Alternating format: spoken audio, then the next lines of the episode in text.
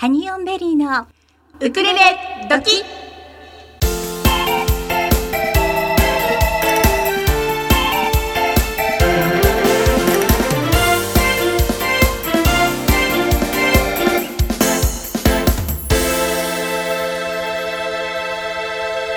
皆さん、こんにちは。ハニオンベリーのゆりですかなです。毎週火曜日16時から18時はハニオンベリーのウクレレ時2時間生放送でお楽しみいただきたいと思います。はいはい、今日はやようやくスタジオに戻ってまいりました。戻ってまいりました2ヶ月ぶり？そうですねねえ。ちょうど3月の31日のはい。放送でスタジオに来てたのが最後でしたね私たち。そうですね、はい。で今二人で駅から歩いてきたんですが、えーはい。すっかり季節は変わったねって言いながらねそうなんですよ。歩ってまいりましたが。今年ははい。春物のコート実は買ってたんですけど、うんうん。着ませんでした。確かに。着る機会がなかった。なかった、うんうん。残念。はい。でね、あの私たちはずっとこの2ヶ月間、あのオンラインでね、はい。えー生放送をお届けしてたんですがはい、いや目の前にゆりちゃんがいるって変な感じ。私も変な感じがする。ここにねあのーあのそうなんですよ、ちゃんとシールドがね、はい。あってあるんですけどね。ね。お互いにはマスクもしてはい話しておりますが、はい、でもこの2ヶ月間であのいろんなことを学びましたねそうなんですよね。はい、あのーまあそのねオンラインでずっと続けせ、続けさせていただいてたおかげで、はい。あのそのオンラインの環境さえも分かるようにね 今日はいいねみたいなね。そう。なんですよね。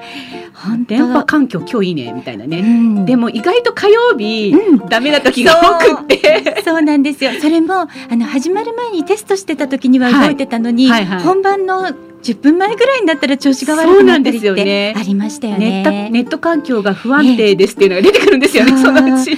そしてドキドキしながらはい本番を迎えて、私そういえば一回、はいはい家であの本番の直前に宅急便が届きまして 取りに行ってその後扉が閉まらなくなったっていうあ事りました件がありました。ね。ありましたね、そういうのもね。ましたねあの時は。はいはいま。さか扉開けっぱなしでね放送2時間やるわけにはいかなえっと 今ここの小原寺のスタジオははい。扉開けっぱなしですけどね。もういい環境で。いい感じで、はい、あの風も入ってきていい感じですね。ちょっと河原で放送してるような気分じゃないですか？ちょっとアウトドアな感じしますね。いい風が吹いてますよはい。い感じです。楽しいですね、じゃあ今日のメニューをご紹介いたしましょう、はい、お願いいたします。え今日もゲストをお招きしてのギフトボックス。そして後半は私たち2ヶ月ぶりにスタジオに帰ってこられましたのでハニベリのトークを思う存分はい。お届けしようかと思っております。喋り倒しましょうか。そうですね、はいそうしたいと思います、はいではまず私たちの番組へメッセージを送っていただく方法をお話しいたしましょうはい、お願いいたしはます。いとい私は紙を探していますねはいはい、ありましたよ。ありがとうございます、はいはい。えーハニオンベリーのこの番組へのメッセージをいただく方法はいくつかございますがハニオンベリーのフェイスブックページがございます。こちらからメッセンジャーでお送りいただく方法そしてハニベリーの公式ページ https コロンスラッシュスラッシュハニーオンベリードットクラブ。こちらの方にメールフォームを作っております。そちらからもお送りいただけます。その他にもインスタグラムアットマークゆりアンダーバーハニーオンベリーアットマークゆりアンダーバーハニーオンベリーそしてツイッターはアットマークハニーオンベリーで、えーメッセージお送りいただくことができます。こちらのコマラジにメールをお送りいただく際にはチューズデーアットマークコマエドット FM チューズデーアットマークコマエドット FM メールタイトルには必ず番組名のウクレレ時を明記してください、えーどの方法でお送りいただく場合にもラジオネームをお忘れなくお書きください。そして私たちの大好きなおはがきも伝えておきましょうかね。はい、お願いいたします。おはがきをお送りいただく場合には郵便番号201-0012狛江市中泉1丁目2-6狛ラジスイートタイムパラダイスハニーオンベリーのウクレレ時係までお願いいたしますはい。おはがき来てないですか？残念 残念。はい、待ってます。待ってますはい。2ヶ月間言い続けていましたね。はい、はい、あの、はい私たちこの2ヶ月の間にですね、えっ、と4月6日からですよね。はい、そうですね。はい、なんとなんとモーニングハニベリーというね、あの YouTube の、ええまああの持ってます YouTube のチャンネルに、はいえーライブ配信をはい、朝やってましてスタートいたしました。はい、えっ、と当初は8時半から8時45分、ええっていうことだったんですが、はい一応6月からですね、ちょっと私の仕事が始まる関係で、ああのサマータイムでねサマータイムにしました。はい8時15分から8時30分の15分間、そうですね。はい、いろいろおしゃべりをさせていただく番組を、はい、えーやってるんですけれども、はい、はい、あのー今ですね、ええ。えっ、と昨年の9月にやりましたヤオンエカモンのね、はい。えーステージのね様子を今振り返ってるんですけども。あのー実はたびたびその時のことを話してますが、うんはい。実は私たちあんまり覚えてないというね。そうなのね。はい。あの7時間8時間の様子がね。そう、もうとにかく必死で。そうなんですうよ、ん、なので改めて見てるっていう感じがそうなんですよ。なかなか新鮮ですよね。とっても新鮮だし、うん。あみんなこんな風にやってくれてたんだなそとか、うなんですよね。ねえちょっと感動しながら見て感ますね。動しながら見ております。はい、それに、うんあの日ってやっぱり9月1日の割には、はいい、い風が吹いてて、うんなおかつ雨も降らなくて、はいはい野音のイベントとしては最高そうだったんでなんですすよよね。ね。で、まあ、ほんのりこう、その時の思い出がわかるように、日焼けも少しするみたいなね。そうそうそうそうですそうです。はい。ただあの八百屋家紋って普通は素人の方ははい八百ってイベントってあんまりしないので、でね。私たちね、うん本当にちょっと歴史に残るってわけではないんですけども。日比谷野音に、うんちょっと歴史を刻んだかな。そうじゃないかなと思うんですよ。うんうんうん。そしてそれがすべてあのケーブルテレビさんが撮影をしてくださったものを、はい。はい。あの豊作のね、はい。え実行委員長の秋田さんがはい。すべて切り出してはい。各チームごとに切ってそれを八百屋家紋の YouTube チャンネルに上げてくださってるんですそうながんですよ。それがまたなんか今見るとね、うん。本当にいいなぁと思って。そうなんですあとよね。また改めて長澤さんのツイートを読むのがいいの。そうそう。ねもうね、あの一日中ツイッターで上げててくれたんそうですよね。リアルタイムツイートしてくれてたんですよね。そうなんですよね。あの長澤智則さんって、はいい、ろんなあのえっ、とアーティストのね、えーツイッターを上げてらっしゃる方で、はいであのこのコマラジの、ええ開局式にもおいらし越しいただいてたということで私たち、う あのご挨拶なかなかできなかったんですけれども、はいあの各皆さんのステージごとに。えええー、とツイツイートされててそのまた文章がさすがで本当に。ねえ。今振り返りながらその、えー、とツイッターもねあの読まさせていただいてるんですが。はい、朝の晩ね15分間でご紹介しております。はい。はい。いや本当ね。だってそんなに長澤さんに情報は言ってないはずなの。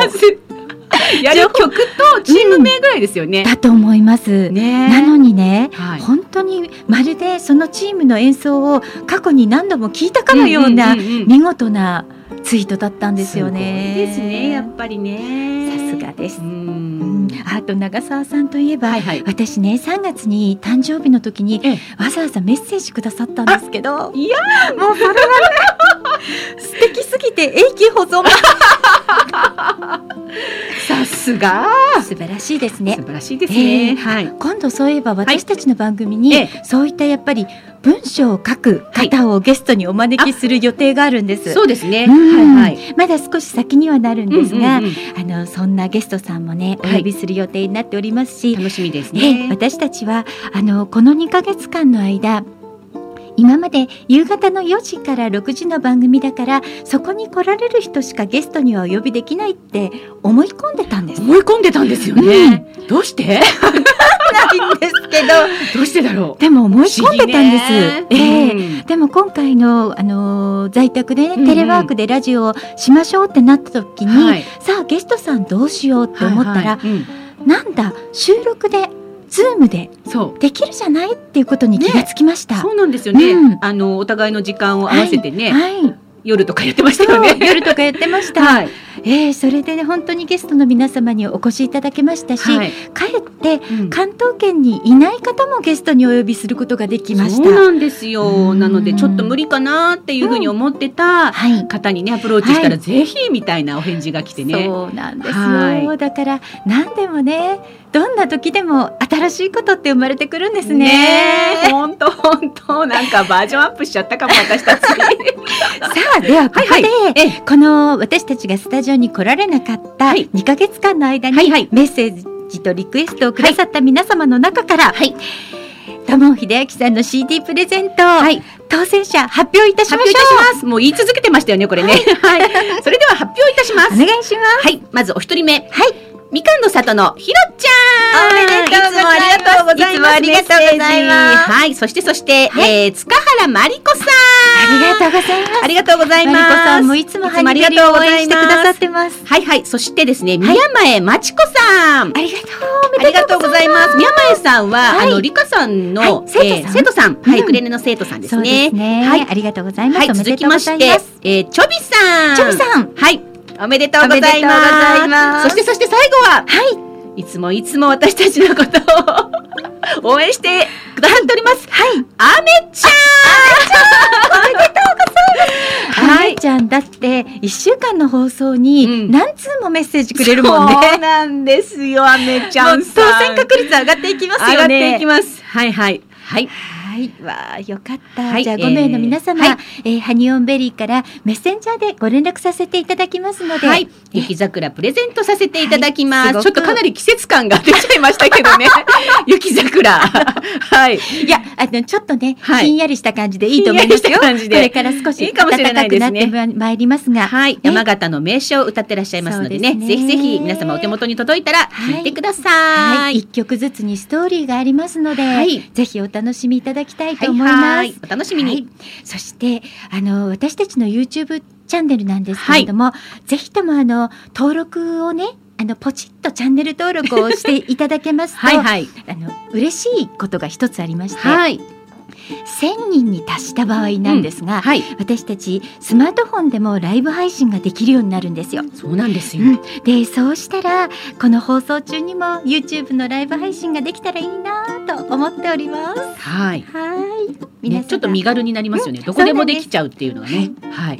ぜひぜひよろしくお願いいたよろします。しくお願いいたします。それでは、はい今週もギフトボックスのコーナーからお楽しみいただきたいと思います。はいしょうちゃんよろしく？よろしく。今日は近い。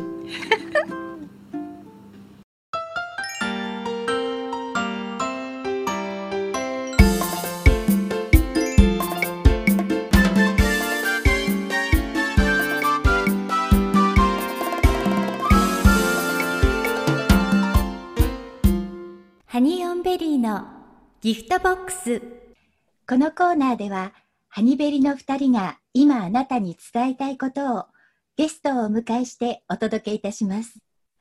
本日のゲストは、ウクレレデュオのゆいレレさんです。ゆいレレさん、こんにちは。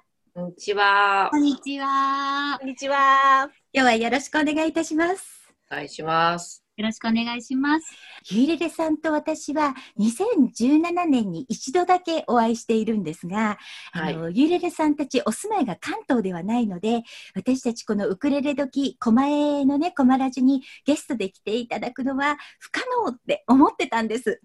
ところがあの今回のテレワーク放送ということで事前に収録をさせていただけるということでゲストにお越しいただくことができました。本当にありがとうございます。ありがとうごございます。ありがとうございます。それでは、まずですね、自己紹介をお願いしたいのですが、由美子さんからお願いできますか？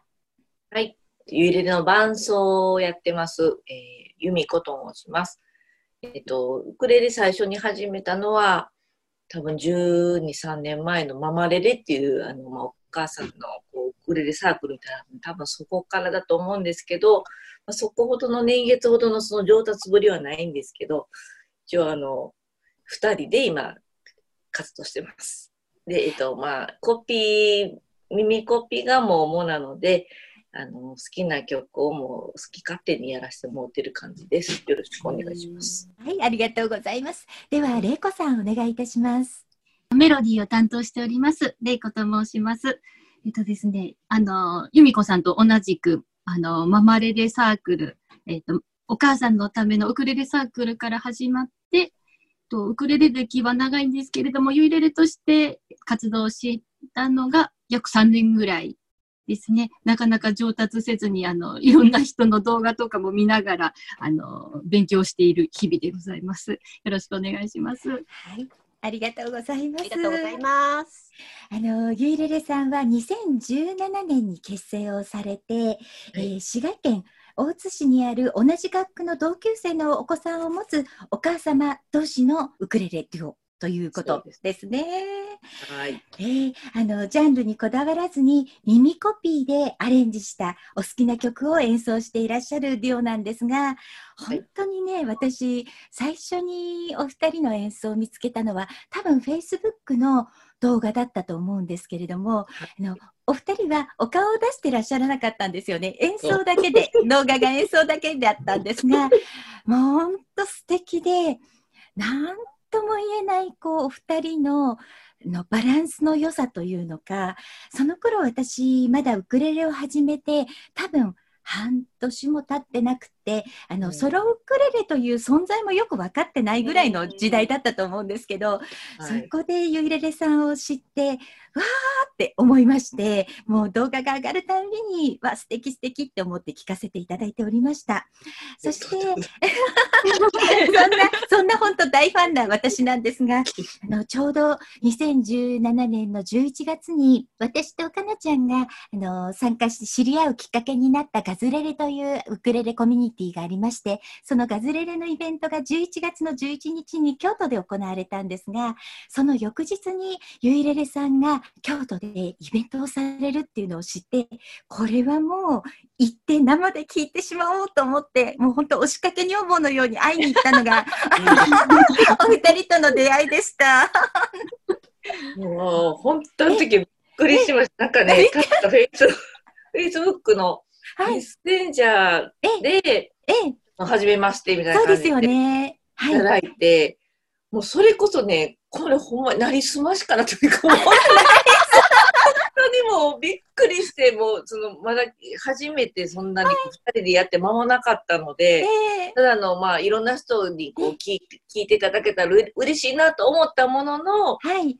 その、フェイスブックに上げてる、まあコメントとかにはもしかしたらね、いろんな方のコメントいただいたかもしれないですけど、直接しかも、行きますみたいなの、もうめちゃくちゃ でもなんか、玲子ちゃん、すごい人、すごいの来たで、みたいな。もうめちゃくちゃびっくりして。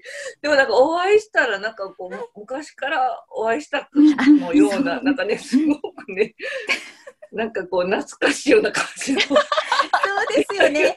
いや、本当そう思いました。あの時、私もなんであんなにぐいぐい行けたのか自分でも知り合いなんですけど、会いに行かなきゃいけないような気持ちになっちゃったんですよね。あのでもすっごい嬉しかったんですよ。あそ本当ですかこのように覚えもう言っていただいたの本当初めてだったんで。そうでしたか？いやなんです。まさかそんな、こんな私らの曲をそんな聴いてくださって、しかも、まあ、ね、あの、京都の方で。はいいや、もうむちゃくちゃびっくりしました、本当にもう。東京から来るみたいな感じですよね。東京みたいな。もう、でね、白いウクレレがすごい印象的でしたね。そうですね。は。はいそうなんですよ。いや、でも、あの日ね、あの演奏、お二人の演奏を聞きに行けたことは、本当に私にとって良かったなって今も思うんですが、あのイベントを主催されていたのが辻井さんだったんですよね。それで辻井さんのウクレレのソロ弾きの本も買わせていただいて、あと辻井さんがあのプロデュースされている、えっと、手に優しいウクレレの弦も買わせていただいたりして、かなでちゃん。そうです、かなでちゃんを買わせていただいて、使わせていただいたりもしてるんですが、実を言うと、その辻井さんのゆるうりウクレレ気分という本をその日、2冊ほど買ってまいりました。サインをいただいて。でも、その後、全く弾く気配がなく、あの、ソロ、ソロを弾ける技量がなくて、全然弾き始められなかったんですけど、最近やっと、やっと弾き始められるようになりました。もう2年ぐらい経っちゃいましたけど。あの、お二人は、えっ、と、ママさんウクレレのレッスンでお会いになって、最初は大勢でみんなで練習っていう感じだったんでしょうか？それがね、あの、学区が一緒っていうところ、一つのポイントなんですけど、はいはい。私たちが本当に最初の初めましては、多分ね、14年ほど前なんですはい、よ。14年前。ええで、あの、その時はウクレレ関係じゃなくて、学僕のお母さんとして、こんにちはみたいなのが一番最初で。はい。で、その時に、ええ。あの何の、何のきっかけやったのね、なんかその練馬の方にあ行ったことがあるみたいな話を、私があの、就職のちょっと、こう、関係で4ヶ月ほどちょっと練馬の方に行っていたことがあって、みたいな話をした時に、ええ、もうピンポイントで駅のとこまで話をすると、うん。たまたま玲子ちゃんもそこにゆかりがあるっていう話になって、なんかすごいね、なんか縁を感じて、はい。そうですよ。私全然ね、もう東京全然知らないんで、実はそのうん狛、狛江市ですか、はい。地図で調べたぐらいなんですけど、なんかもう、本当グーグラスで見たかったんですけど、なんか、ね、地図でここ、こんなとこなんやみたいな、全然知らなくて、日本で一番、あ、日本で二番目にちっちゃい市なんです。そうなんです。そうなんです。なんかもうその右隣左隣見たらね、なんかすごい、なんかいもう、めちゃめちゃ都会でなんかこう、多分閑静なとこなんやなと思って、こう、想像を膨らましながらやったんですけど。で、そうですねその隣は、隣は世田谷ですし調布もあれば川崎も近いみたいな。そうなんです。もうちょっと二個先は成城学園なので。うんもうなんかもう名前だけがもうすごいもう、はい。期待がすごいんです。で、ね、もう、あの、私たちはその池袋から西武線で3駅ええ、乗ったところの、はい。私はね、そのエコダ駅ええのええ徒歩はい。のところのウィークリーマンションで多分、さあの、研修で4ヶ月ぐらいあの住んでたことか。で、っっていう話をしたときに、はい。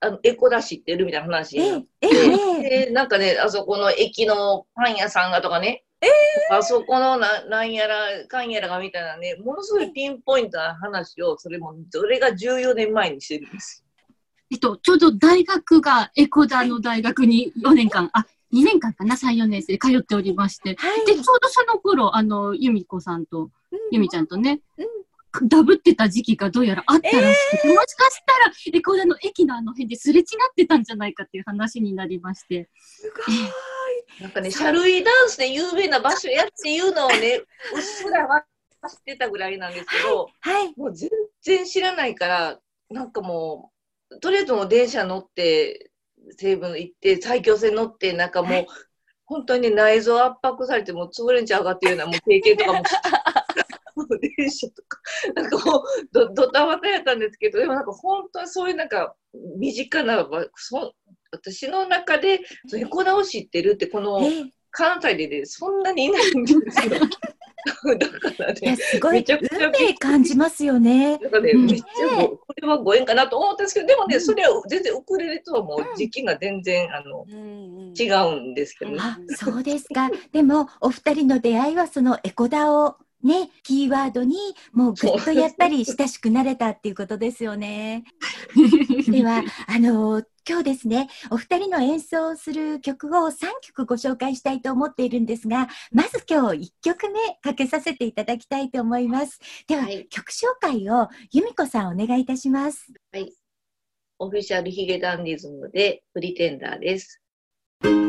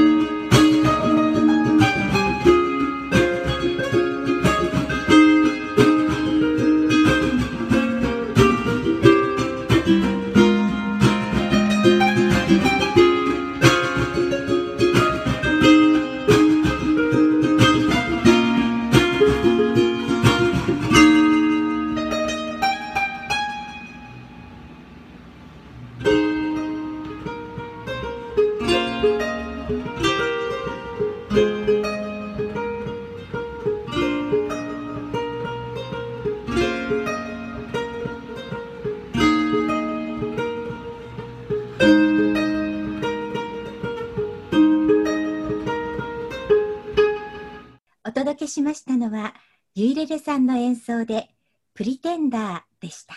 それでは引き続き、お二人にお話をお伺いしたいと思います。はい。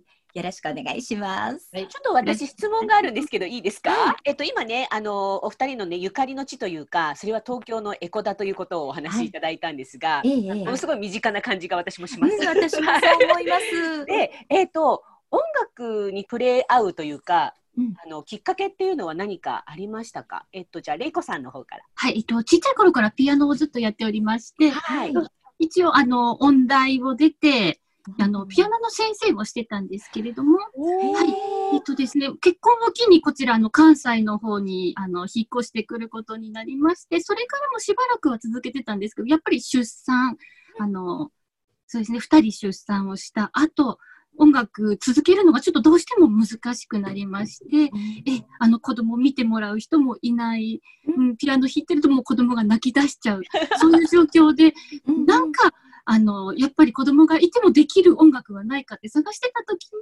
に、ちょうどあの、ママレレを知りまして、子供連れでも、あ、できるんだ、音楽やっていいんだ、子供がいてもやっていいんだって思う、あの、そういうサークルがありまして、あの、早速、あの、そのママレレの門を叩くと言いますか、えっと、私途中からだったんですけれども、はい。はい、あの、結成されてから、1はい。年ぐらい経ってから、あの、私入ったんですけれども、はい。そこで由美子さんにばったりと出会いまあして、再会したって感じですよね、サークルで。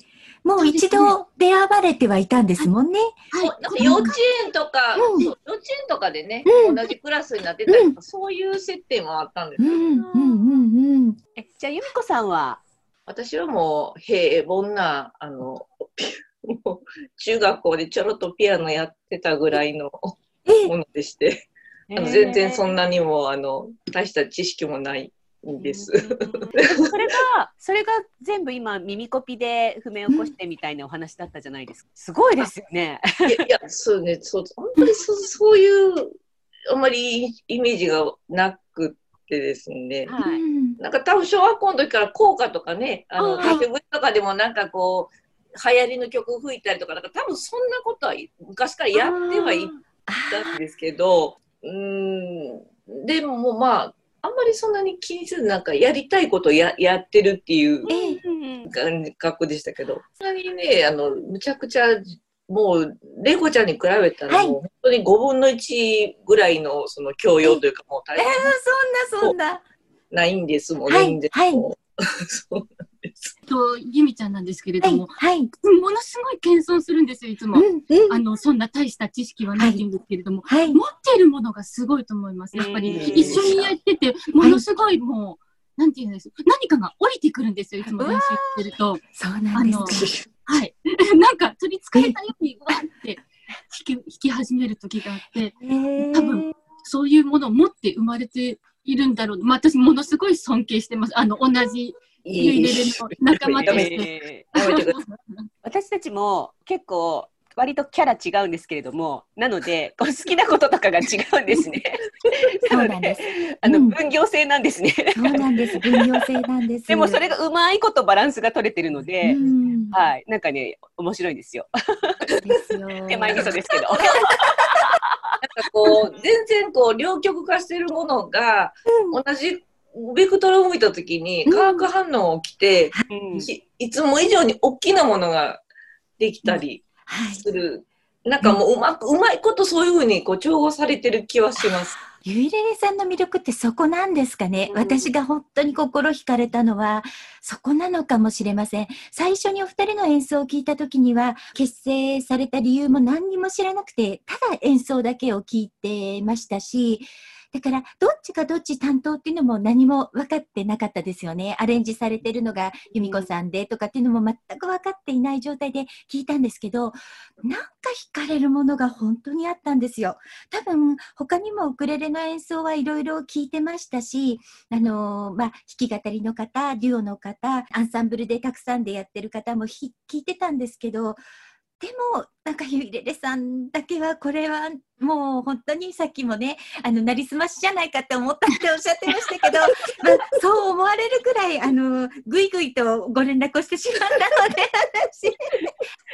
ね、熱くかか語るんですよ、こうやって。そうなんだ、そうなんだ、じゃあ呼ぼうって言って。わかったわかったっていう感じで。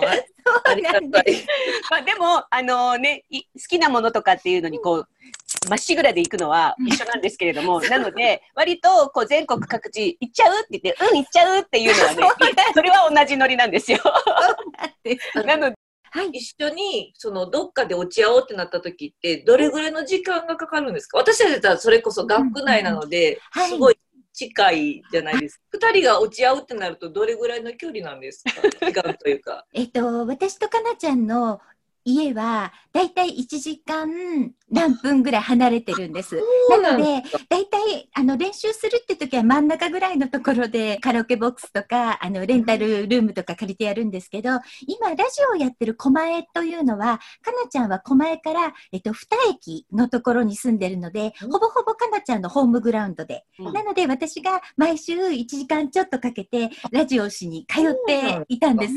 私たち1時間は離れてるんですけど、このコロナウイルスのことが起きるまでって、ほぼほぼ多分週の半分ぐらいは会っていたんですね。そうなんです。何回かんかで会っていたので、もうだからこの1ヶ月以上多分リアルで会わないっていうのは、ここ1、2年の間初めてではないかと思います。そうなん会えない時間が愛を育ててます。会った時すごいかもしれない。本当にあの毎日会ってるんですよ、実は。うんあのこういうこういう状況になってから突然、はいあの毎朝ですね YouTube でええあのライブ配信をしてまして 15分ほどなんですけどはい。結構毎日会ってます。そうなんです。あの、かなちゃんが、そう、4月の6日の朝に、ライブ配信してみようかって。で、この今日は収録をズームでさせていただいてるんですが、このズームは有料サービスを使うと、ダイレクトに YouTube と Facebook にライブ配信をつなげることができる機能がありまして、それを使って YouTube でライブ配信してみようかっていうことになって、で今からじゃあ今から10分後みたいな。もうね、私たちってやるとなったらすごい早いんですね。あの、後先考えない体質なので、二人とも。だからもうそこ、じゃあ着替えてくるみたいな。着替えてくるみたいな。朝の15分間ってすごく私たちにとってもいいですよね。なんとないくね。朝の15分の間にもゲストを呼ぶようになったんですね。容赦ない容赦なくやるみたいな。お二人に今ね、音楽についての関わりを教えていただきましたが、練習っていうのはどのぐらいの頻度でされていたんでしょうか？えっとですね、結成してからは、どうだろう、本番前は、だいたい週に 1, 1回か2回はい。ぐらい、カラオケうんボックス、フリータイムで撮って、はい。朝から、はい、あの、1日練習してる感じですね。あー本番前じゃない時でも、ですかええ。1週間か2週間に1度ぐらいは、はい。はい、あの、会って練習してました。お二人がその練習するときには、フリータイムというと大体こう午前中から夕方ぐらいまでこう、6、7時間使える感じですよね。そこで二人で、じゃあこの曲をやろうって言ったら、弾いてみて、あ、ここのアレンジはこうだなとかってやりながらこう、相談して積み上げていくような感じなんでしょうか？そうですね。うんあの、まあ、大体先にまあ家で自分のそれぞれのこう、はい。伴奏とメロディー、え。パートって大体のものは仕上げた状態ではいくんですけど、はい。あ合わせてみて、すごく細かいことを言うと、うん。あの、メロディーラインが低いメロディーの時は私は高いコードを弾いてみようとか、高く上がっていったら低いコードにしてみようと、お音自体が低いコードにしてみようとか、あとあの、まあ私自身、まあそんな知識ないですけども、レコちゃんにどんどんどんどんそのリクエストを出して、はい。はい。例えばその歌詞を元に、まあ、う大体こう歌詞がついてる歌の曲を練習することが多いので、はい。歌詞がちっちゃい2が入ってるような歌詞だったとしたら、うんちっちゃい2まで表現してもらってます。うんなるほど。なるほどうんね。だからその歌詞の意味を理解しようとはしてます。素晴らしい。そうなんですね。歌がなくても歌が聞こえるんですよ、ゆいれれさんの演奏って。なんかうるってきてませんか？大丈夫ですか？大丈夫ですか？そこなんだ。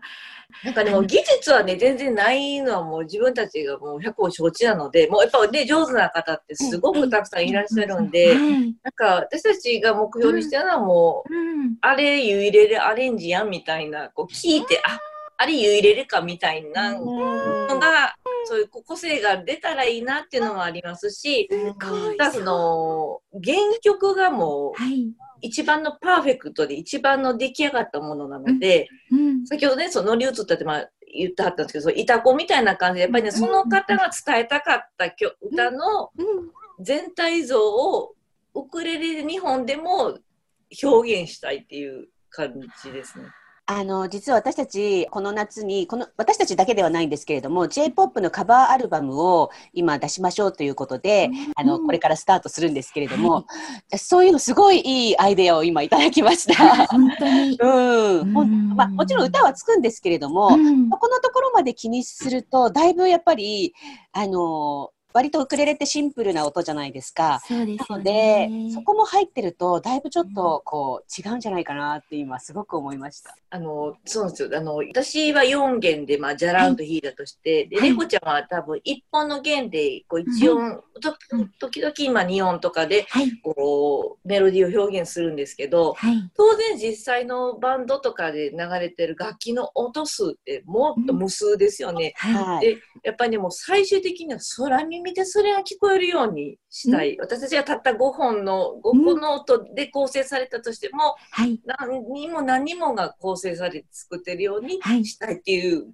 気持ちは持ってますね。すごーい。しと今ですね、かなちゃんは、えーボイストレーニングを受けていまして、クスクスのボーカルの、あの、新宿ボーカルスクールの川上二郎さんという方にボーカルレッスン受けてるんですけど、私そのレッスンを受けた話をよく聞いていて、えっ、と、やっぱりその歌に関して、普通に歌うっていうのは誰でもできるんですけど、まず歌詞を理解すること、そしてその歌に込められた思いを理解すること、そこまでもかなちゃんは今レッスンで教えてもらってるんですよ。あの、本当にあの、細かい設計図を書くがごとく、その一つ一つの言葉のうん、このフレーズってどういう気持ちでこう、声に出すみたいなところから、ということは、ここは母音で残したいよねとか、そういうことまですっごく細部にわたるところまで、その譜面に設計図が書かれるわけですよ。で、じゃあここはビブラードを4拍ぐらい残してみようかとか、2拍、2拍残して次の言葉入ってみようかとか、そこまですごく細かく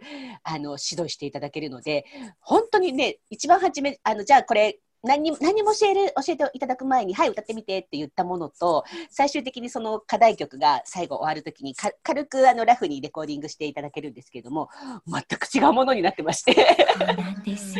だから本当に気を使えば使うほど、うん。あの、その、なんていうんでしょうかね、楽曲にものすごくこう、いろんな、いろんなものがこう入ってくるんだなっていうのが、うん。本当に、本当にレッスンしていただくたびにもうつくづく思ってまして、あまりにも簡単に歌いすぎてたなっていうのがありますので、あの、それを由美子さんが、その一音一音っていうところがう、んすごくこう共通する部分があるんじゃないかなと思って、今すごいドキドキしちゃいました。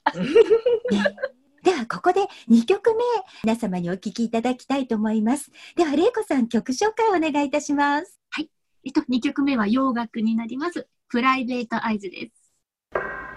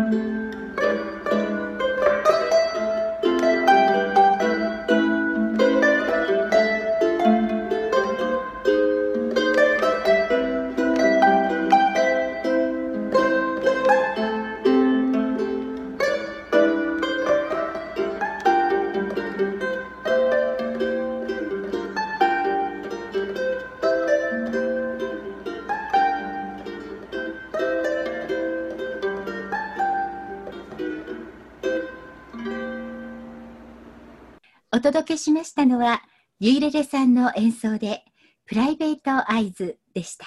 ではまたお二人にお話をお伺いしていきたいと思います。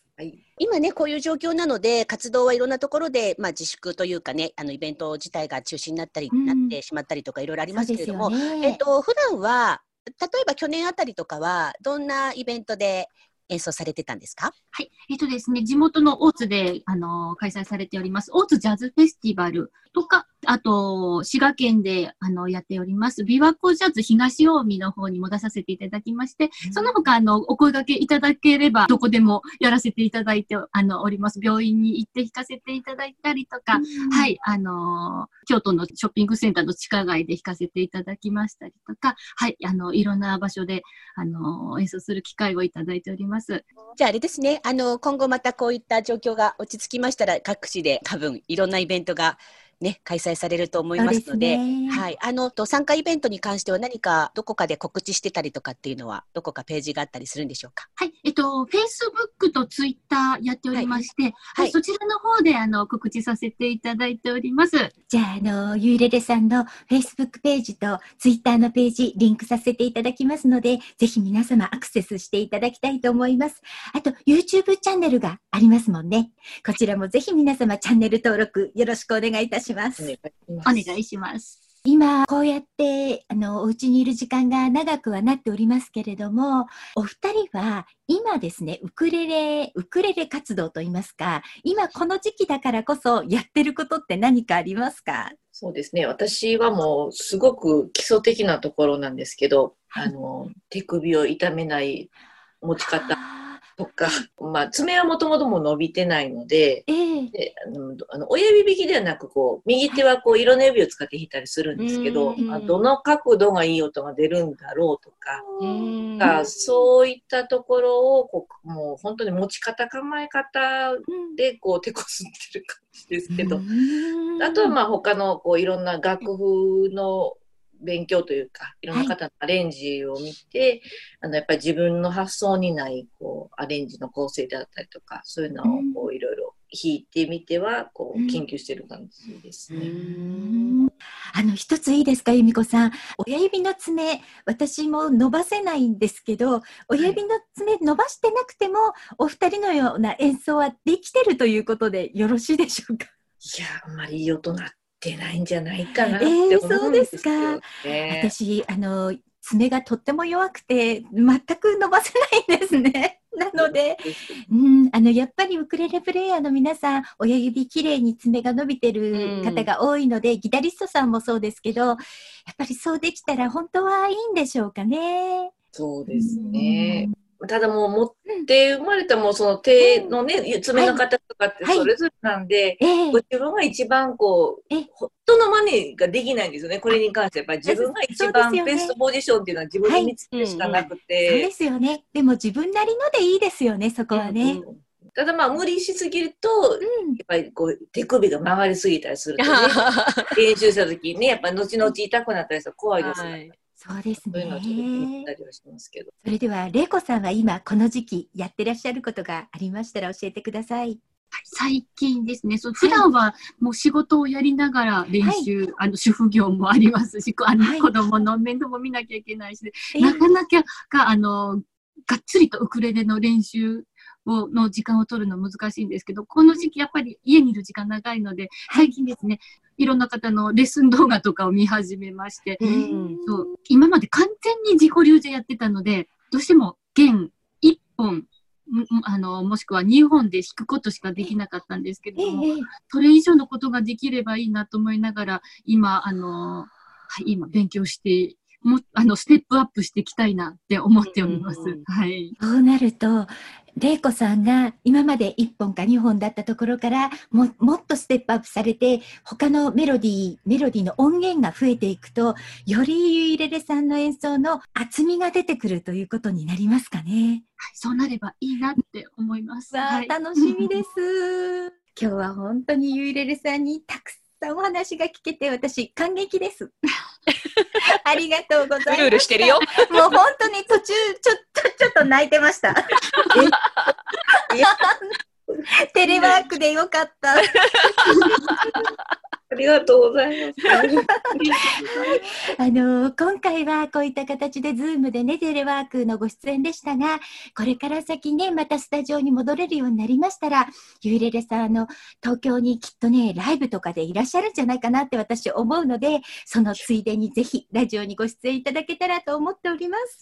ありがとうございます。よろしくお願いいたしお願ます。いします。はい、えー本日のギフトボックスのゲストはウクレレデュオのゆいれれさんでした。ありがとうございました。ありがとうございました。ありがとうございました。16時台最後の曲をお届けいたします。ゆいれれさんの演奏で、シシリエンヌ・フォーレ。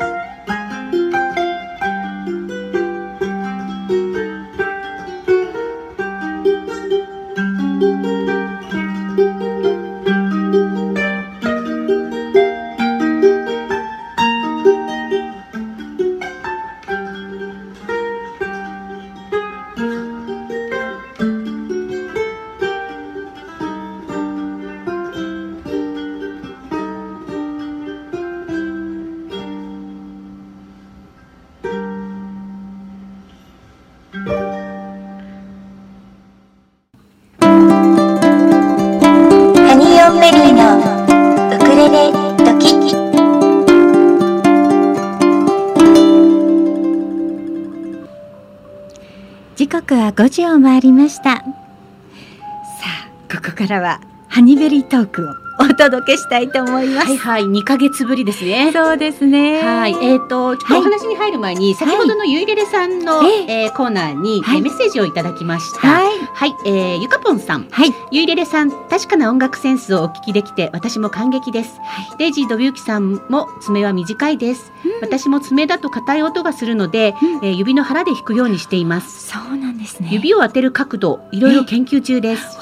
ウクレレは癒し系の楽器なので、うん。まろやかな音色を、ね、目指したいですよねっていうことで、うん。えーゆかぽんさん早速メッセージをいただきあました。りがとうございます。ありがとうございます。あゆかぽんさんも爪は伸ばしてないんだ、うんうん。じゃあ安心して短い爪のまま行きたいと思います。はい、頑張りましょう。ソロ弾き。そうですね、はい今いろいろな効果音が流れておりますがね。あのー私たちは今窓を全開にしてそうです。はいかなり開放的なスタジオです。そうなんです。先ほども申し上げましたが、まるであの河原にいるようなアウトドアな感覚ではいラジオを放送させていただいております。これすごい気持ちいいんだけど、私。ね。ねえ、いいですねいいよね。うんうんうんはい、はいいいですね。さあ、それではハニベリトークということで、はい。まずは先週の先週ですか？え、次郎さんスペシャルを振り返ってみましょうか。んね、はい5月26日次郎で。勝手に作っちゃいましたけれども勝手に。作っちゃいました。はいうん。でも本当にこれ気がついた時に、あ、やったと思ったもん。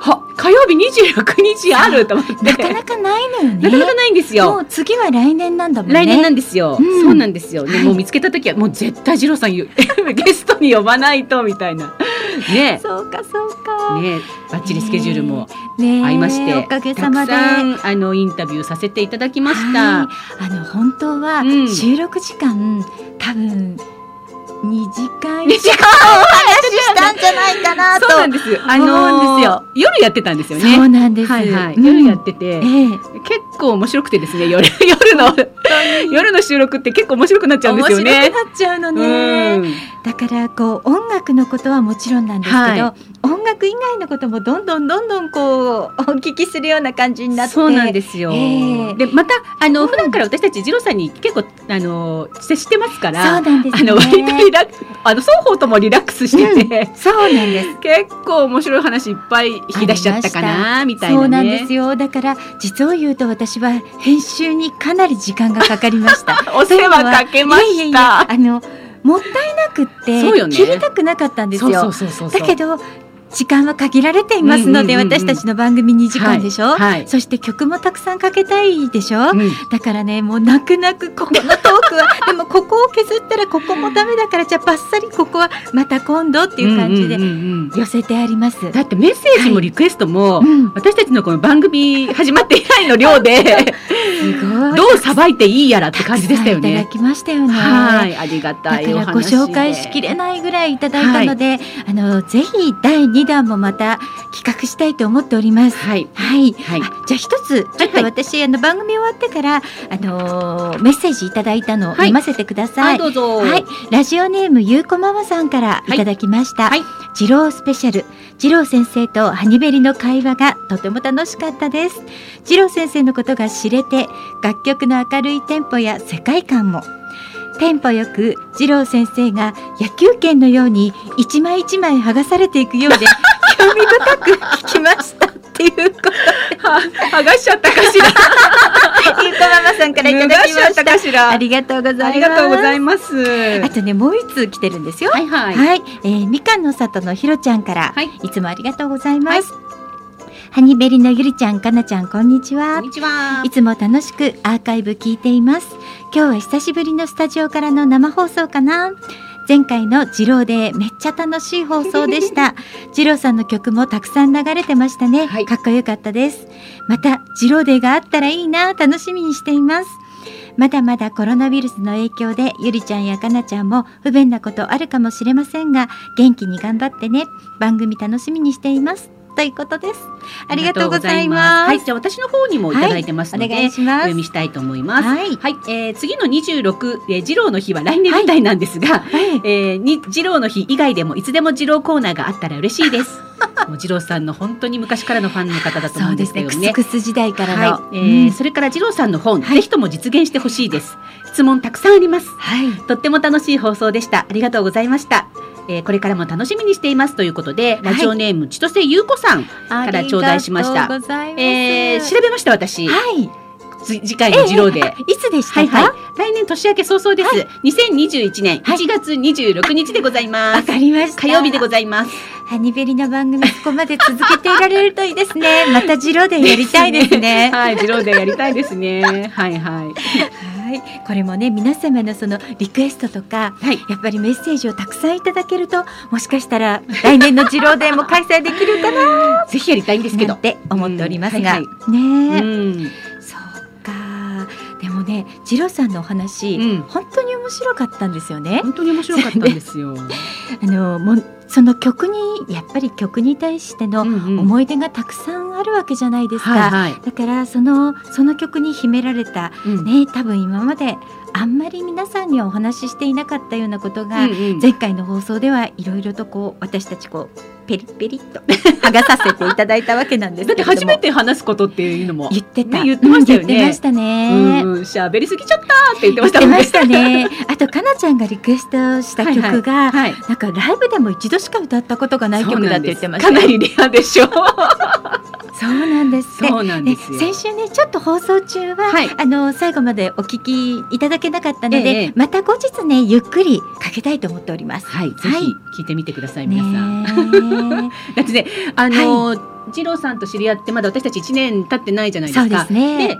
でえっ、と本当に最近、うんあのーもうすぐなくなるよって言われてたので、はいはい CD いっぱいそうですよね。はいあのー手にしまして、ええいっぱい聞いてたんですね。ええで、まあ本当にえっ、とまあクスクスの時代もそうなんですけれども、うんあの本当に詩が素晴らしいなと思ってて。そうなんですようんね。そうなんですよ。で、うんその話もいろいろ聞いたじゃないですか。はいこの時はさみたいな。ね こういう恋をしててねみたいなね。した。私ちゃんとそこ残したかしら？残してある。残してある？残大丈夫？残してあります。よかったよかった。そうそうそう。やっぱりなんか、うん。あのそういう話って一番面白いっていうか、うん。あのなかなか、うん。あのシンガーソングライターの方にええ。実際に会ってこの曲の時はどんなねあのどんなどんな感じだったんですか？みたいな話ってなかなか聞けないじゃないですか。でね、うん。やっぱり恋をしてた時だったらしくって。そうみたいですね。ね。そうだったんですね、うんみたいな。ね結構面白かったんですよね。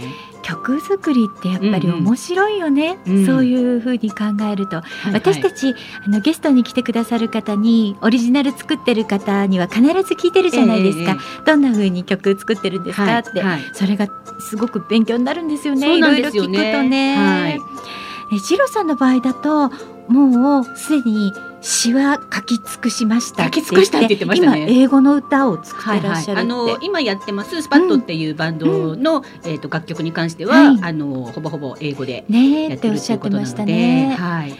皆さんいろんな作り方をされてるんだなと思います。あのすごくそのうん。クスクスからこう今今までの、うん。そのバンドの経歴がええ、すごくこう多岐にわたってるじゃないですか。そうですね。音楽性が。うん、なので、うん、本当に聞いてて面白いんですよね。うんうん。でもジローさんおっしゃっていたのはね、人と同じことはやりたくないって言ってましたね。ね、だからね。ね、その時に流行っているものとは絶対違違うものがやりたかったって。うんうんうん、私たちもそのレッスン受けてて、うんあのボーカルレッスン受けてて、ええやっぱりあのねカバーで練習させていただくわけじゃないですか。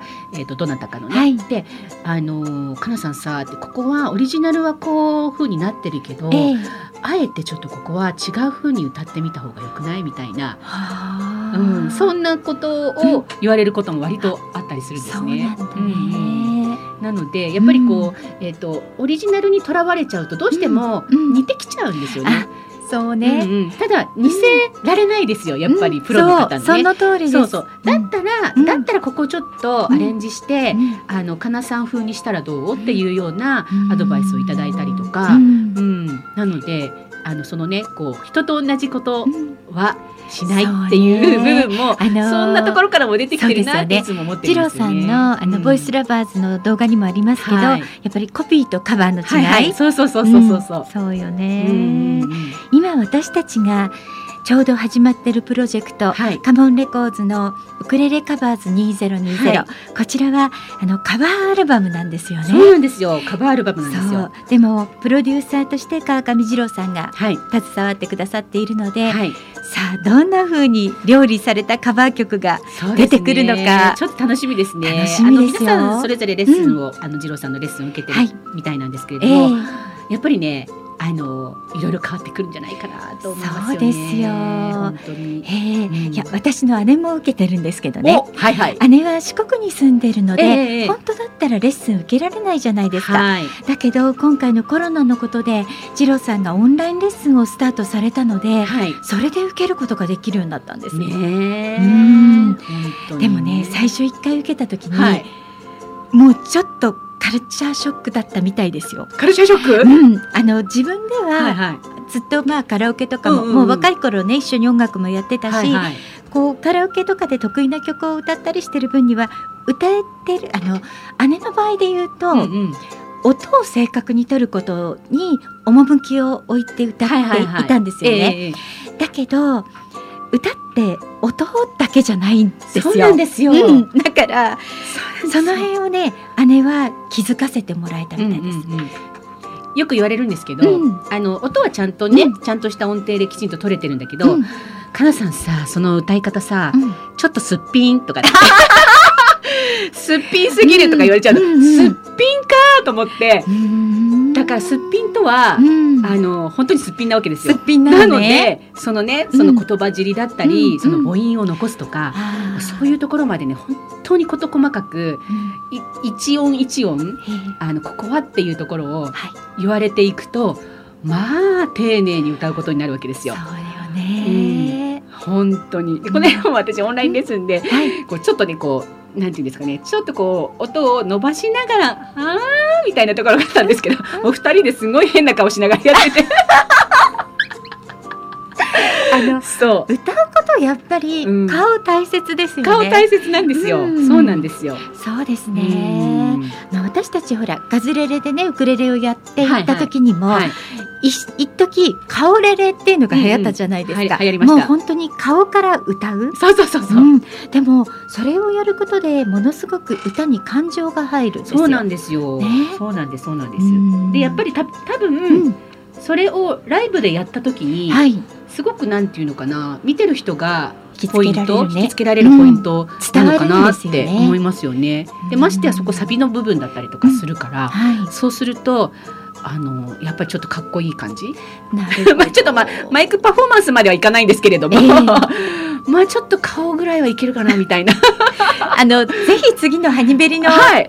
ライブの。時には 顔をやっていただいて私は残念ながら見られないかもしれないけど でもよくあの私たちライブした後で、ええやっぱり二郎さんがアドバイスくださる時に、はいはいやっぱ二人がちゃんと相手を見ながらパフォーマンスして楽しさを表れ、あら表した方がいいよって教えてくださるじゃないですか。はいはいはいこれがこれがねこれからの私たちの目標ですよね。そうなんですよね、うんちょっとちょっとまだ必死感が伝わますからね。必死感をなくしたい。なくしてね。ええはい。そのためにも先ほどもねちょっとお話ししましたけど、はい。私たち今あのデイジー・信之さん、はい私たちのエンディングで必ずかかっている「レレハッピーデー」のね、作作曲作詞作曲をされたはいデイジー・信之さんにオンラインのウクレレレッスンを受け受けさせていただいてるんですよね。そうなんですよ。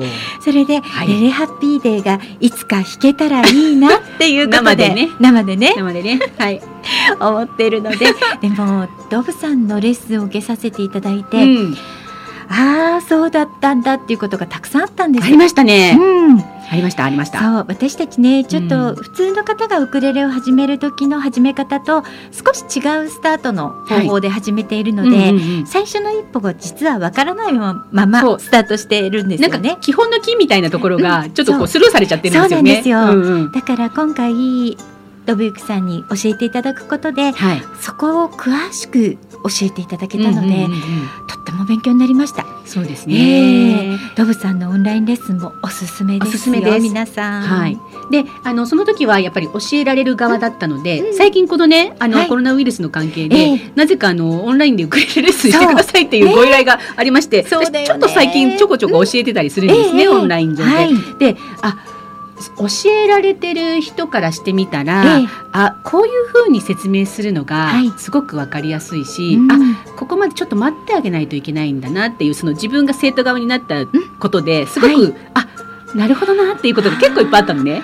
じゃあよかったね。そうよかったよかった。なので、うんあの次回にねえっ、と週末にレッスンがありますけれども、はいそんなのでちょっとねあの行かせていけたらなそうですねじゃああ。のかなちゃんに教わってる皆様、はいはいレベルアップしてますよ。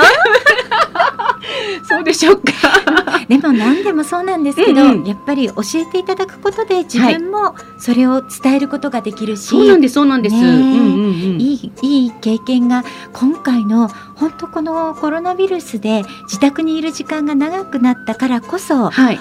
習おうっていうか習えるタイミングを得られたんです。そうですようねん。だからありがたいなとあり思ってます。がたいですよね。やっぱり音楽関え係え結構、あのねやっぱりライブができなかったりレッスンができなかったりとかっていうことが。たくさんありましたからね。あの本当にそういった部分ではオンラインのツールっていうのはそうですね。本当になくてはならないものになりましたよね。本当です。うんうんあとやっぱりライブハウスが今はなかなかお客様を入れての活動はできませんが、はい。各ライブハウスいろいろと工夫をしてオンラインでいい音源を、うんうんアーティストさんだけがそこにいてという形ではじやり始めてらっしゃるじゃないですか。はいはい。なので、うんぜひ皆さんねそういったライブハウスをあの応援していただけたら嬉しいですね。はい。みんなが会えるようになった時に演奏する場所がないのはちょっと悲しいしですよね。ううん。そう思います。はい。はい、今ですええね、バックでずっと流れておりますが、はい。えーこれはミラコラキッズと進次郎さんのはい。いただきますの歌。はい。はい、このプロジェクト、昨年の12月に私たちの番組に吉沢みゆきさんがはい。来てくださいまして、はい。その時にこの話題が出たら、でイラストを描いてみたいっておっしゃってくださって、本当にね、びっくりしましたよねびっくり。しました。うん、だってみゆきさんお忙しいのにお忙しい思ったんですけど、そして超有名人なのに、そうなんですみたいよな。。ええ、でもそれでね、みゆきさんが着々とはいイラストを描いてくださって、ねはいはい。そしてとうとうこの間完成しまして、うんうんあのちょうどこれ今 BGM で流しているのは歌のないバージョンなんですけど、はいはい歌の入ってるバージョンとみゆきさんの素敵なイラストで動画が完成しております。うんそちらはね吉澤みゆきさんの YouTube チャンネルで、はいはい。はい、公開されてるんですが、はいそのみゆきさん毎月ねみゆき通信っていうのを出してるんですよ。ええ。これがあのみゆきさん毎日絵日記を書かれていて、うんその中からその月にあの書いたものの中からちょっと抜粋してセブンイレブンでプリントアウトできるシステムを使ってみゆき通信を出してくださってるんですが、はい。そのね5月号にもいただきますの歌のことが載ってるんです。こちらねダウンロードは6月の6日までになりますので、はいはい。ご興味ある方ぜひみゆきさんのインスタグラムにうんパスワードが載っていますので、はいダウンロードしていただきたいと思ないんかます。進次郎さんも書かれてるんですよね。そうなんですよ。私今日ね帰りにちゃんとダウンロードして帰らなきゃ。はい、して帰りましょう。はい、はいせっかく出かけてきましたからね。そうですね。私本当にこの2ヶ月で週に1回歯医者さんに行く時しか 外に出てなかったんです。ねえ、本当ね、言ってましたよね。かなり体力落ちてると思いますよ。ええ、徐々にじゃあ体力体力つけてくださすねいね。つけていきます。はいはい。本当は今日ね自転車で来たかったけど 絶対無理でしたよね。それは無理って言いました私。やめてって。みんなに無理って言われました。うんその6時まで持たないからやめてって。そう私ね今あの朝に5時45分からうんライブ配信をしてるんですよ YouTube でオーディオ配信、ねはい朝ラジオしてるんですね、ええ超早起30きなの分間、よね。そうそれでありがたいことに何人かリアルで聞きに来てくださるので、はい。なんか毎朝やってるんですが、はいはい。そんな私は夜になるとやっぱ眠くなっちゃいそうますねいうことですね。で、あの、その、えっと、のりえ本ですね。はいえっと、6月、7月、はいはい、そうなんですメッセージやリクエストをいただいた方にはいプレゼントをさせていただくはい企画がそうなんですよ今抽選ます。1名様なんですけれども、はいプレゼントさせていただきますのではい。皆様ぜひメッセージリクエストどしどしお送りくださいはい。それではですね、はいえっ、と先週ゲストで、はいえー番組をお届けしました川上一郎さんの曲をここでかけたいと思います。はい、お願いえーします。2000年リリースのソロとして1.5枚目としてカウントされているナイアガラから夜の空にバレたこと。お届けしましたのは川上一郎さんで夜の空にバレたことでした。はい。ね、いい曲ですね。いい曲でしょ？うん、あの先週の二郎さんスペシャルの時に、かなちゃんこの曲もかけたいって言ってたんだよね。そうなんですよ。でもちょっと曲数的に無理ではいはいかけられなかったので、うん。今週私チョイスしてまいりまありした。がとうございます。これもあの、えっ、と、お話の中にも入ってたんですけれども、えええ例えば、かなさんどんな曲みたいなね、うんキュンキュン、キュンキュンする曲がありまして、なんて話をしてた時に、はいえーどんな曲って聞かれたので、ええこの夜の空にバレたことって言ったら、ああ、その時はさーって言ってね、恋してた時の話を伺いましたけれども。伺いましたね。はい。それで、はいはいあの先週なんですけれども、はい。キアラさんの曲をね、うんはいリクエストいただいておかけしたんですよ。ええでその時ちょっとこちらの手違いでラジオ放送に載ったものがキーが変わっておりまして、はいアーカイブでは直させていただいたんですが、はい。そのキアラさんの曲を聴いてリクエストが今回届いておりまして、はい。まずいつ読ませていただきます。はい。お願いいたします。えーラジオネームみゆさんからいただきました。はい。はい。えっ、と、昨日、キアラさんの曲を聴いて、他にはどんな曲があるのだろうと興味を持ちました。いろいろ検索したら、大切な時間にたどり着きました。目に見えない金と戦う今、心に響く曲だと思いました。大事な人たちと同じ時間を過ごせるって本当に幸せなことなんだと、改めて気づかせてくれる曲でした。他の方々にも聴いてほしいと思いリクエストしますということで、はいキエラさんのね大切な時間をリクエストいただいております。はいあともう一枚いただきましたね。はい、えーメッセージ読まさせていただきます。はい、ハニベリ様、はじめまして。いつも YouTube でラジオを楽しく聞かせていただいあてりがとうごおります。ざいます。先日、キアラの曲が流れて感動しました。はい、自分はキアラが宮崎の平和台で路上ライブをしていた頃によく聞きに行っていた一人です。そうなんだ。すごいね。すごい。本当に癒しの場所だったんですよ。うん、そこでキアラの君のいない街並みをリクエストさせてください。出だしのさゆりさんのハーモニカがめちゃめちゃかっこいいんです。採用されることを願っています。これからもラジオを楽しみにしていますということで、えー B サイズさん、ラジオネーム B サイズさんからいただきました。ありがとうございます。では、うん二人からリクエストいただきました曲を2曲続けてお届けしたいと思います。はいキアラさんで君のいない街並みと大切な時間です。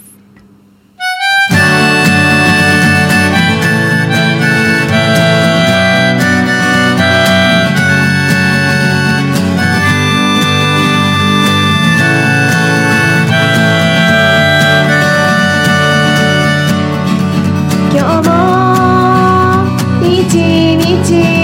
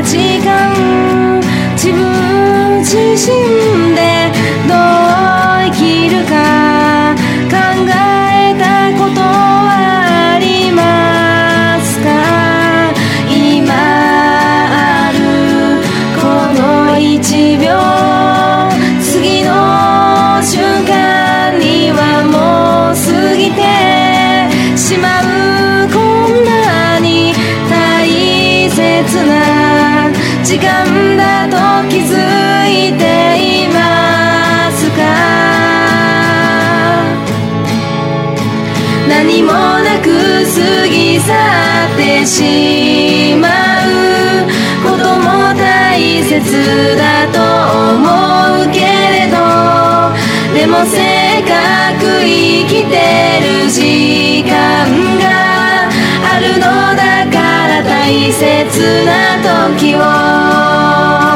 この限りある時間を大事な人と過ごせること幸せだと感じてますか？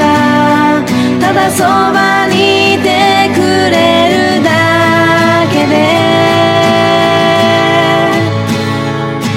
どんなに幸せなことかだから一緒にいてくれる時を一緒に進む時間を大事に大切に使ってほしい。何もなく過ぎ去ってしまうことも大切だと思うけれどでもせっかく生きてる時間があるのだから大切な時を。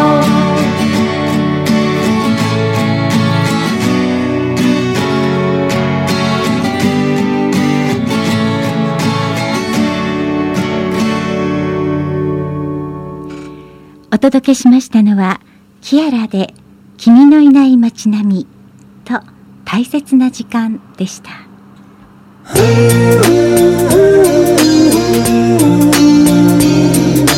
心にまっすぐコンバラジ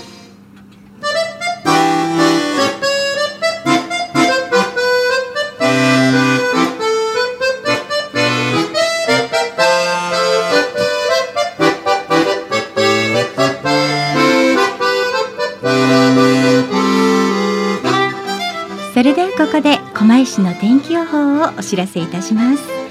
今日は曇り一時晴れのお天気でした。今のところすごく青空が広がっていますけれども、はい。ねあの天気は不安定で突然の雨にも注意が必要だそうです、はい。雷注意報が狛江市に出ているようですので皆様どうぞお気をつけください。そして交通情報をお知らせいたしましょう。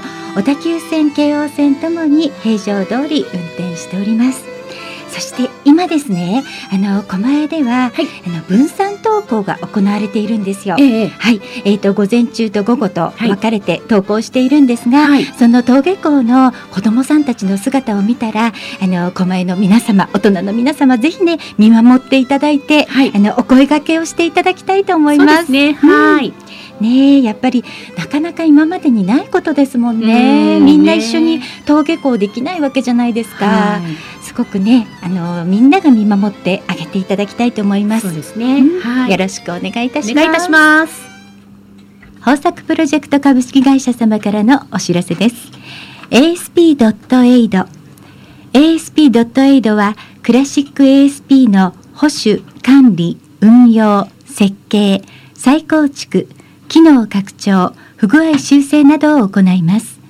IIS アクティブサーバーページスのプロフェッショナルがあなたのレガシーシステムを無期限にがっちりサポートいたします。例えば、このシステム配置外で担当者不在、誰もメンテナンスができない。システム開発会社に作ってもらったシステム、現在その会社がない。メンテナンスを誰に相談したらよいかわからないシステムがある。ドキュメントすらないこんな経験はありませんか？そんな方は今すぐ asp.aid で検索。クラウド化やスマホ対策新しいデザインへのリニューアルにも対応可能です。古き資産を最大限に活用いたしましょう。豊作プロジェクト株式会社様からのお知らせでした。はいそれではまたハニベリートーク、行ってみたいと思います。はい。この2ヶ月間の間、あの音楽の世界では、はいい、ろんな試みがされていたんですよね。そうですね。ええはい。あのみんなで会うことはできないけれども、ええ一曲をみんなで演奏して、はい。その動画を組み合わせて一つのものを作る、はいはい。そんな試みがたくさん行われていました。はい。私たちハニベリも星野源さんと一緒にやりましたね。やりましたね。はい。それもやりましたし、はいあと、あの、今野清志郎さんはいのデイドリームビリーバーもややりましたね。りましたね。あと、ゆりちゃん、あれですよね。あ私あの、はい。そうなんですよ宮本門さんがはいはい企画されたうん「上を向いて歩こう」のはい大プロジェクト、うん600人以上が参加しあれすたものごかったよね。はい私はもうね、間に合わなかった。す っごい短い期間だったんです、あれはね、うんうんうん。それででもちゃんと映ってました、ね。見ましたわよ。でもなんかウクレレ探すの大変だったんだよね。大変だったんですよ。ウクレレ仲間ではい。5人ぐらいね、うんうんうん。みんな参加してたんですけど、はい。その5人6人を探し出すのが大変でした、うんうん。あれは本当にプロの方がええ。編集作業をしてますけれども、そうなんです。私たちのこの仲間内でね、そうやってるじゃないですか。そうなんですよ、はい。この間も私たちの番組でね「あのデイドリームビリーバー」はをかけさせていただきましたが、え今回また私たちの友人のアディ君アがディ君、インドネシアのはい、ねアディ君がはい、「もしもまたいつか」という曲で、ええ。みんなで演奏しましょうっていうのを企画してくれました。はい、この「もしもまたいつか」という曲もしかしたら皆さんあの音楽を聴いたらあ知ってるわっていう方もいらっしゃるかもしれないんですが、うんうんはこの曲はインドネシアを拠点に活動しているアーティストなおアリルさんという方がね、演奏されているんですけれども、このアリルさんは以前所属していたバンドピーターパンでもともとこの「もしもまたいつか」のインドネシア語のものを発表したしていらしたそうなんです。はい、それを、えーリリニューアルでもしもまたいつか日本語歌詞の曲を出されてそのライブ映像が公開されたことからその曲を日本の方たちがたくさんカバーしてうん。アップし始めたんですね。うん。ものすごいムーブメントが起きました、その曲を今回私たちもアディ君の企画で一緒に演奏させていただきました。はいすごくあのアディアディね アディは私は一緒にアディとカラーズというユニットも組んでるんですけれども、はとにかく動画編集とかがお上手なんですすよ。ごいですよね。今回の、はいあのこのね動画編集もスマートフォンでやったそうなんですよ。びっくりしましたよ。スマートフォンでうん。延べ人数だから一人の方が40何？2つ3つ楽器演奏したり、ハモったりもするので、はいはい40人以上ですね。すごいですよね。すごいんです。いやどうやったんだろう。まあ聞いてもわかんないと思うけど、聞かないけど。私もね想像つかないです。はい。でもいつもアディの作る動画がね、うん。どれも素敵で、はい。アディは YouTube チャンネルも持っていてすごいですよね。すごい登録者数。そうなんです、ね。登録者数もものすごく多いんですけど、はい。彼のその技術本当に教えていただきたい。でも、うん。多分できないであのアディ君は、はい。えっ、と母国がインドネシアなんですけれども、ね。なのでまあ日本語は本当にペラペラだし漢字もたくさん書けるし、はい。あのなんですが、ええ。えっ、と私たち一番衝撃だったのが、はい。彼があの泳げたい焼きくんを歌ったのがね、そうなんですよ。なかなかちょっと衝撃が走ったんですよね。すごくね、はい。しっとりとねもうね泣かせる。切ないの 切ない泳げたい焼きくん。